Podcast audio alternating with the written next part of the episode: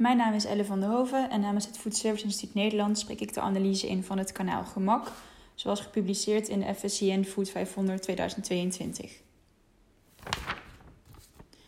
Gemak, kanaal met grote dynamiek. Bezorgconcepten behaalden formidabele cijfers.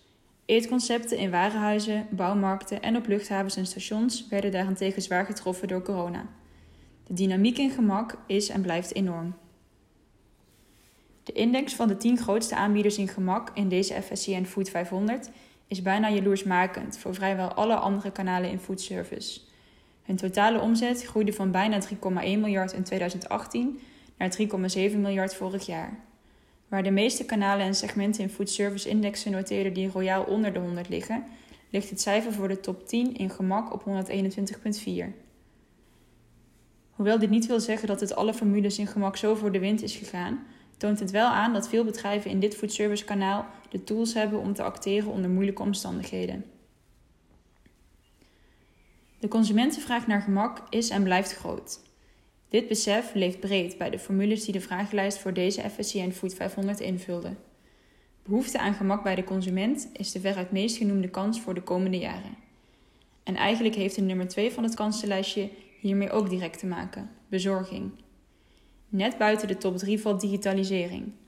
De nodige spelers geven aan te gaan investeren in IT, nieuwe platforms en dataverwerking. Gemak en digitalisering gaan dan ook hand in hand. Zorgen zijn er ook. De groeiende macht van de bestelplatforms komt direct naar de top 3 van meest genoemde bedreigingen.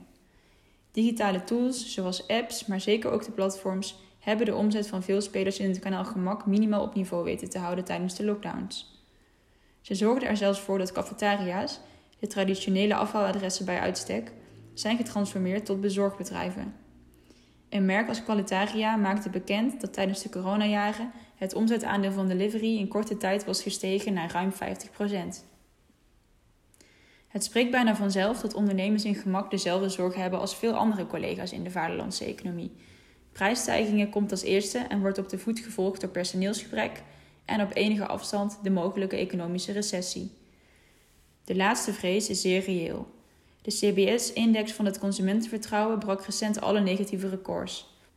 Het is bijna een wetmatigheid dat bestedingen in foodservice die curve met enige vertraging volgen. Voor spelers in gemak is er wat dit betreft wel een schrale troost. Vaak reageren de quick service segmenten met enige vertraging op de CBS-index. Consumenten gaan immers altijd eerst downtraden. Ze besteden hun foodservice euro's in goedkopere segmenten, zoals de QSR's, cafetaria's en andere goedkope eetgelegenheden. Hoewel zijn bezorgdheid kennelijk niet werd gedeeld door veel anderen, vreest één foodservice- en travel-speler dat de traffic zich negatief kan ontwikkelen. Hij spreekt de verwachting uit dat thuiswerk een vlucht zal nemen. Meer thuiswerk betekent onherroepelijk minder woonwerkverkeer en minder passanten. Drie bedrijven binnen gemak zien leegstand als potentiële bedreiging voor hun business. Immers, ook winkelstraten met verlaten panden kunnen de traffic lokaal nekken. Indien de recessie die door velen wordt gevreesd daadwerkelijk intreedt, zal die de passantenstroom evenmin positief beïnvloeden. De toenemende concurrentie van supermarkten en andere horeca hoort bij de gemiddelde bedreigingen. Het wordt regelmatig genoemd, maar niet bijzonder vaak.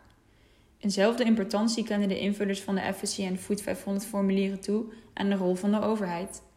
Op twee vlakken kan die overheidsinvloed bedreigend uitpakken, al dus een deel van de formules. Ten eerste de verplichte investeringen in duurzaamheid. Sinds enkele jaren gelden er op dit vlak voor bedrijven al wettelijke voorschriften bij verbouwingen en nieuwbouw. Ongetwijfeld vrezen horecaformules dat zij, terwijl de druk van de corona-erfenis nog wordt gevoeld, worden opgezadeld met extra kosten.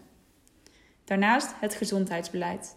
Menig een kijkt hierbij bevreesd naar de regelgevers.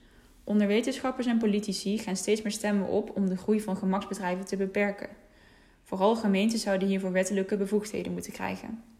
De eerste tekenen dat er een rem wordt gezet op de groei van fastfood zijn in enkele steden al zichtbaar. Het kan de groeiambities van formules in gemak de komende jaren dwarsbomen. Een deel van het kanaal gemak krijgt in de nabije toekomst onherroepelijk te maken met overheidsingrepen in de eetomgeving. Hoewel deze formules een zeer beperkt deel van de kilocalorieën in ons land verkopen, lijkt het onontkoombaar dat vooral bedrijven in fast service en foodservice en retail te maken krijgen met beperkende maatregelen. Dat is geen fijn vooruitzicht voor formules die nieuwe vestigingen aanmerken als belangrijkste investeringsoptie.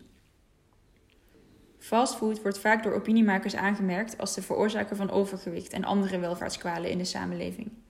Je vraagt je af of deze opiniemakers weten dat fastfood niets meer of minder is dan de perfecte mise en place maken om de serveersnelheid te bespoedigen. Immers, feitelijk zegt de term fastfood zeer dominant in het kanaalgemak niets over het type voeding dat wordt verkocht. Dat beseffen veel spelers in gemak zich maar al te goed. Ze zien veel kansen op de volgende gebieden. De behoefte aan duurzame producten, gezonder eten en lokale producten worden meer dan eens als kans beschouwd in gemak.